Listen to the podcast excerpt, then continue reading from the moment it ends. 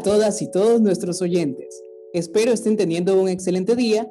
Es un gusto encontrarme en un espacio formativo más del Centro de Formación Continua INSTEC. Mi nombre es Carlos Amaya y el día de hoy en nuestro podcast hablaremos de un tema tan importante como la educación a nivel nacional. Para ello, hemos traído a tres grandes profesionales quienes nos hablarán desde su experiencia sobre este tema llamado una mirada al futuro de la educación ecuatoriana. Esperamos que puedan disfrutar de este contenido que le traemos el día de hoy. A continuación tenemos a uno de nuestros profesionales. Él es Andrés Ortiz. Ha sido docente de educación básica y le ha gustado o ha fomentado el desarrollo de proyectos educativos, trabaja en la acción social y defensa del derecho de niños y niñas, a continuación, Andrés Ortiz, bienvenido.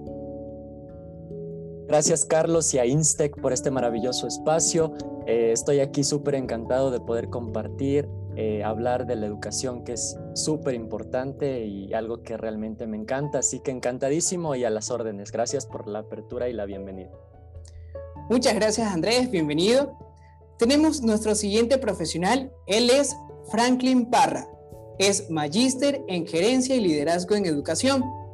Ha sido y se sigue desempeñando como docente de investigación a nivel de grado y de posgrado. Bienvenido, Franklin.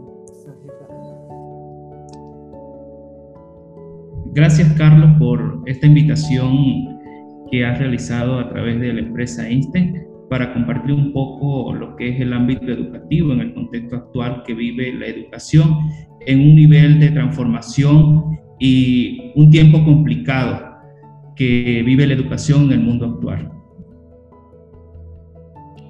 Listo, Frankie, muchas gracias a ti por ser parte de este espacio. Y tenemos a nuestro tercer profesional en esta noche. Nuestro invitado es Gonzalo Cueva. Él es magíster en docencia universitaria y ha sido docente y se sigue desempeñando como tal en la parte de educación media. Bienvenido, Gonzalo. Eh, buenas noches, gracias Carlos y el agradecimiento también a ISTEC por la oportunidad. Creo que eh, los maestros tenemos un reto muy grande frente a la crisis mundial de, del COVID y creo que tenemos eh, el reto muy importante de sacar adelante la educación con el teletrabajo y la oportunidad de manejar nuevas herramientas en la parte tecnológica. Muchas gracias. Muchas gracias a ti, Gonzalo, y bienvenido. Bueno, pues le hemos dado ahora sí la bienvenida oficial a nuestros tres invitados en esta noche y vamos a hablar sobre este tema llamado Una mirada al futuro de la educación ecuatoriana. Entonces, vamos a comenzar con una serie de preguntas, las cuales les vamos a realizar a nuestros profesionales, quienes nos van a dar un poco más de detalle desde su experiencia, un poco su opinión con respecto a las mismas. Entonces, voy a empezar por Andrés. Andrés, ¿cómo describiría usted la situación educativa actual en nuestro país, Ecuador?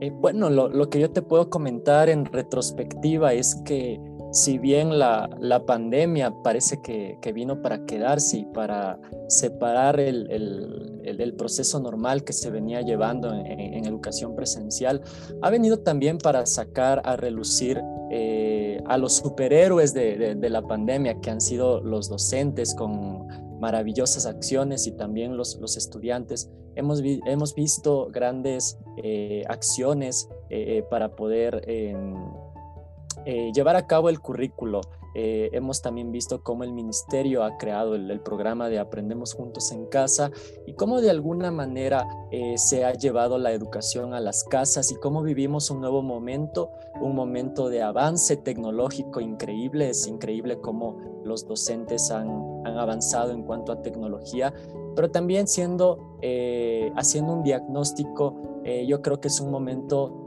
de, sentarse a planificar un retorno progresivo que es urgente, que es inminente, y también entender que la necesidad eh, actual del, Ecuador es una necesidad de conectividad, de, cerrar esas brechas de acceso. Hay muchos estudiantes que se quedaron fuera del sistema educativo. Hay contenidos, si bien se creó un currículo priorizado, hay contenidos que se dejaron de lado. Y yo creo que eh, si bien hay una mirada optimista, una mirada de, reconocer todo lo que se avanzó en este tiempo. Sin duda alguna, la, pandemia fue tiempo de oportunidad, pero también reconocer que estamos en un estado de alerta, un estado de emergencia y que hay, hay que hacer muchísimas cosas y unir muchísimos esfuerzos en cuanto a infraestructura, priorización del currículo, inversión y esta pues sin duda es una misión que nos convoca a todos. Muchísimas gracias Andrés. Importante esa información, es cierto. Actualmente nuestro, nuestra situación educativa se ha visto un poquito empujada al trabajo eh, progresivo de las herramientas virtuales, ¿no? estas tecnologías de la información a las cuales nos ha tocado adaptarnos algunos docentes como tal, que comprendíamos que antes no era tan necesario eh, manipularlas en todo tiempo, pero ahora paulatinamente estamos adquiriendo estas destrezas, estas competencias digitales que nos permiten como tal poder eh, desarrollar un espacio de formación acorde a nuestro currículo nacional, el macrocurrículo que nos solicitan, para poder llegar a esos objetivos que se plantean como tal. Pero, no. Pero ahora vamos a preguntar a nuestro siguiente invitado. Gonzalo, coménteme, ¿qué esperaría usted, mejor dicho, ahora que hemos tenido este cambio de gobierno, qué espera usted del nuevo Ministerio de Educación?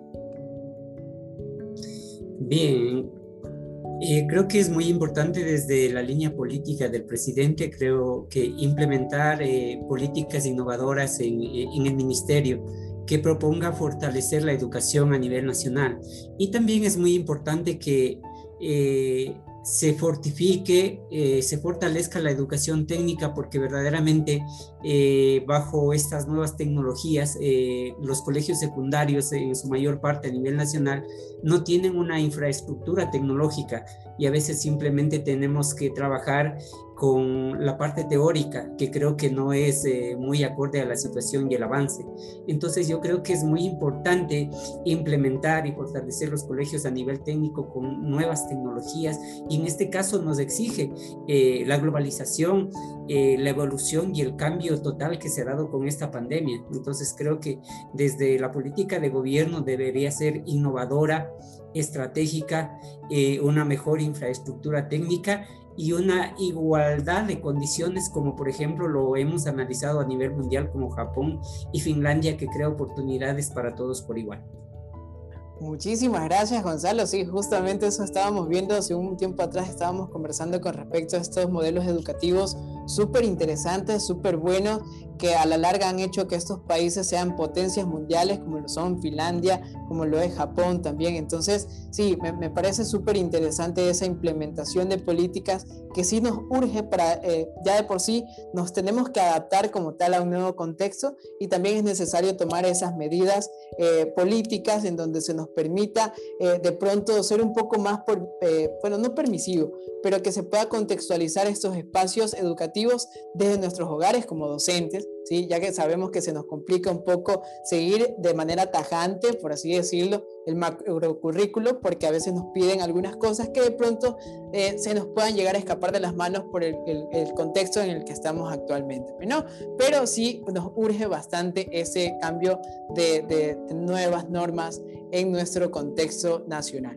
Muchísimas gracias, Gonzalo. Vamos a continuar aquí con nuestro tercer invitado, Franklin. Eh, él también ha sido docente, bueno, todos aquí son profesionales de la educación, así que me gustaría saber de, parte de usted, ¿cuál sería una adecuada estrategia educativa que se puede eh, implementar en estos espacios?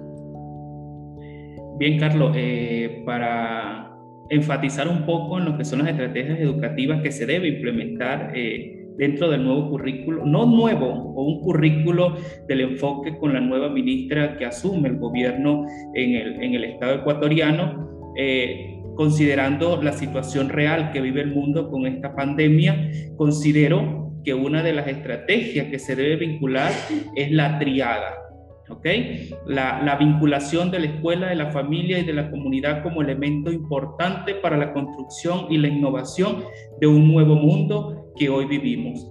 Entonces, si nosotros como estratega, como docente, donde eh, se pronuncia o se vincula la escuela, la familia y la comunidad, el éxito de la educación va en pro a una evolución clara, transparente y transformadora para el nuevo republicano. Muchísimas gracias, Franklin. En efecto, ya esto es algo de nuestro diario vivir, no, tanto en, eh, no, no solamente, mejor dicho, en la parte educativa, sino en todo ámbito profesional. Todo el mundo ahora tiene esta oportunidad en donde incluso vemos a la gente o a las empresas inscribiendo a su personal tanto en opción de teletrabajo como en trabajo semipresencial, ¿no? Entonces, algo que podemos tomar en consideración, que como esto ya se ha vuelto algo de nuestro diario vivir, el tener que tomar en consideración toda esta amplia gama de recursos que nosotros podemos tener como educadores para poder llevar a cabo estos procesos. ¿no? Muchísimas gracias, Franklin. Vamos a, continuar. Eh, una siguiente pregunta para Andrés. Andrés, ¿se espera que la virtualidad educativa siga formando parte de nuestro diario vivir? Como lo habíamos comentado desde tu perspectiva, ¿cómo lo puedes adaptar o lo puedes traspolar? Desde el momento en el que, por ejemplo, te levantas, al momento que tienes que tener tu espacio de formación, con con tus estudiantes o de pronto eh, que quieras hacer una llamada con alguno de tus compañeros de trabajo. Coméntanos. Pues sí, definitivamente. Y a propósito de tu pregunta, eh, quisiera invitar un poco a la reflexión a las personas que nos están escuchando y que tal vez reflexionemos cuándo fue la última vez que asistimos al banco a hacer un retiro de dinero en efectivo, en físico. Eh, eh, y nos damos cuenta que ahora nos manejamos casi, casi que por transferencias y todo lo hacemos a través de, de, internet. O cuándo fue tal vez la última vez que fuimos a comprar una película eh, en una tienda física. se ha ido dejando de, de lado porque eh, por ejemplo, existen plataformas como, como Netflix que, te ven, que tienen todo un paquete de, películas.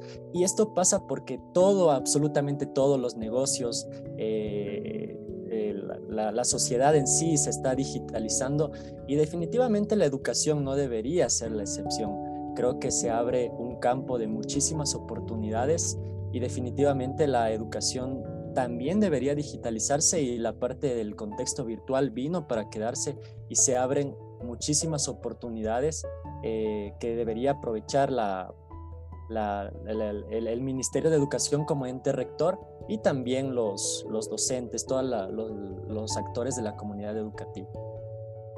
Listo, Franklin, en efecto, justamente lo que estábamos diciendo hace un momento, eso vino para quedarse y esta es una gran oportunidad que podemos tomar en consideración de algo que, que por sí nos afectó a todos y todas. ¿no?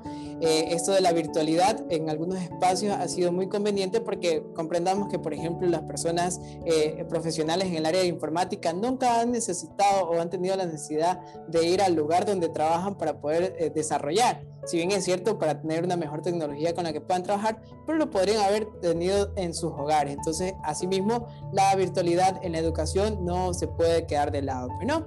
Entonces, eh, vamos a, tener una última pregunta para Gonzalo. Gonzalo, eh, ¿cómo describiría usted la situación de la educación superior en nuestro país? ¿sí? Comprendemos que ahora la educación superior, en, lo que respecta al tercer nivel, estamos hablando ya no solamente de las universidades, estamos hablando de los institutos técnicos, tecnológicos, los tecnológicos universitarios, aquellas carreras de enfermería, medicina, licenciaturas, ingeniería. Bueno, entonces, desde su punto de vista, Gonzalo, coméntenos un poquito sobre esto de cómo usted describe la situación de la educación superior en nuestro país. Bueno, yo creo que eh, la educación eh, superior ha ganado bastante campo, bastante respaldo, eh, ha cambiado la, parte investigativa en las universidades y, y, sí se nota su desarrollo y su cambio de décadas anteriores porque antes la universidad no hacía casi investigación, salvo muy pocas universidades. Hoy creo que el compromiso, el, el deber y, y, el reto mundial de, de, del cambio eh, se lo hace a través de la investigación. Y creo que un ejemplo también es la, la Yachay, otro ejemplo es la San Francisco, que de verasmente son universidades que sí tienen jerarquía y prácticamente lo están haciendo las cosas muy bien a nivel superior. Entonces hemos visto la calidad de, profesionales que nos ha brindado la educación superior, capaces de hacer investigación y estar eh, aptos en cualquier campo. Entonces creo que sí ha desarrollado un papel muy importante eh, la universidad en el sentido de la investigación, como también la vinculación con la comunidad, que es eh, otro compromiso y otro rol que cumple la universidad frente a la vinculación con la comunidad. ¿no? Hemos visto eh, muchos campos eh, de servicio comunitario, de vinculación con la comunidad, con las empresas y el reto muy grande de cambiar los roles que, que tenía la universidad en, en, anteriores décadas. ¿no? Entonces, frente a los compromisos de, la, de las TIC, de las nuevas formas de educación, de la tecnología y el campo, creo que ha sufrido un un campo evolutivo bastante fuerte que nos ha obligado a, reinventarnos y hacer una reingeniería eh, en todos los procesos. Muchísimas gracias Gonzalo. En efecto, justamente estamos hablando de esto, que la vinculación con la comunidad, que es uno de los aspectos que toma en consideración todo instituto eh, a nivel superior, tanto la parte de los tecnológicos, los técnicos, como las universidades que ya lo han venido implementando desde su parte investigativa y ahora con este impacto social. Pues, ¿no? Y ahora, para finalizar aquí también tenemos a Franklin con la última intervención. En una frase, Franklin, perdón. Eh, ¿Qué esperaríamos nosotros de la relación entre un formador, un capacitador, un docente y los participantes o en este caso los estudiantes? Eh, efectivamente, Carlos, eh, cuando hacemos énfasis en lo que es la relación del formador y el estudiante, uno de los elementos primordiales debe ser la amabilidad. ¿Ok? sin caer en el, en el coleguismo, en la generosidad, sino buscar lo que es eh, el afán del conocimiento del estudiante bajo principio, bajo responsabilidades, bajo entendimiento y sobre todo una capacidad libre en responder. Siempre mantener lo que es la empatía en algunos de los estudiantes, ¿ok? Y eh, dentro de la misma correlación de los vínculos que existen entre ellos, ¿verdad? una de las, de las posiciones clave que debe tener eh, ese proceso es el favorecimiento del desarrollo del aprendizaje en la calidad de todo, todo el conglomerado que enfoca lo que es la educación actual. Listo, Franklin, muchísimas gracias allí por esas hermosas palabras. ¿sí? Agradecemos a nuestras y nuestros invitados por su tiempo y por compartirnos tan hermosas experiencias y conocimientos. Sin duda, resulta importante conocer otras realidades y actuar para mitigar los diferentes problemas de la sociedad. Asimismo, agradecemos a todos nuestros oyentes por estar presentes el día de hoy, pero no sin antes mencionarles que estos espacios son gracias a diferentes proyectos del Centro de Formación Continua INSTEC. Mi nombre es Carlos Amaya y con nosotros será hasta la próxima. Muchísimas gracias.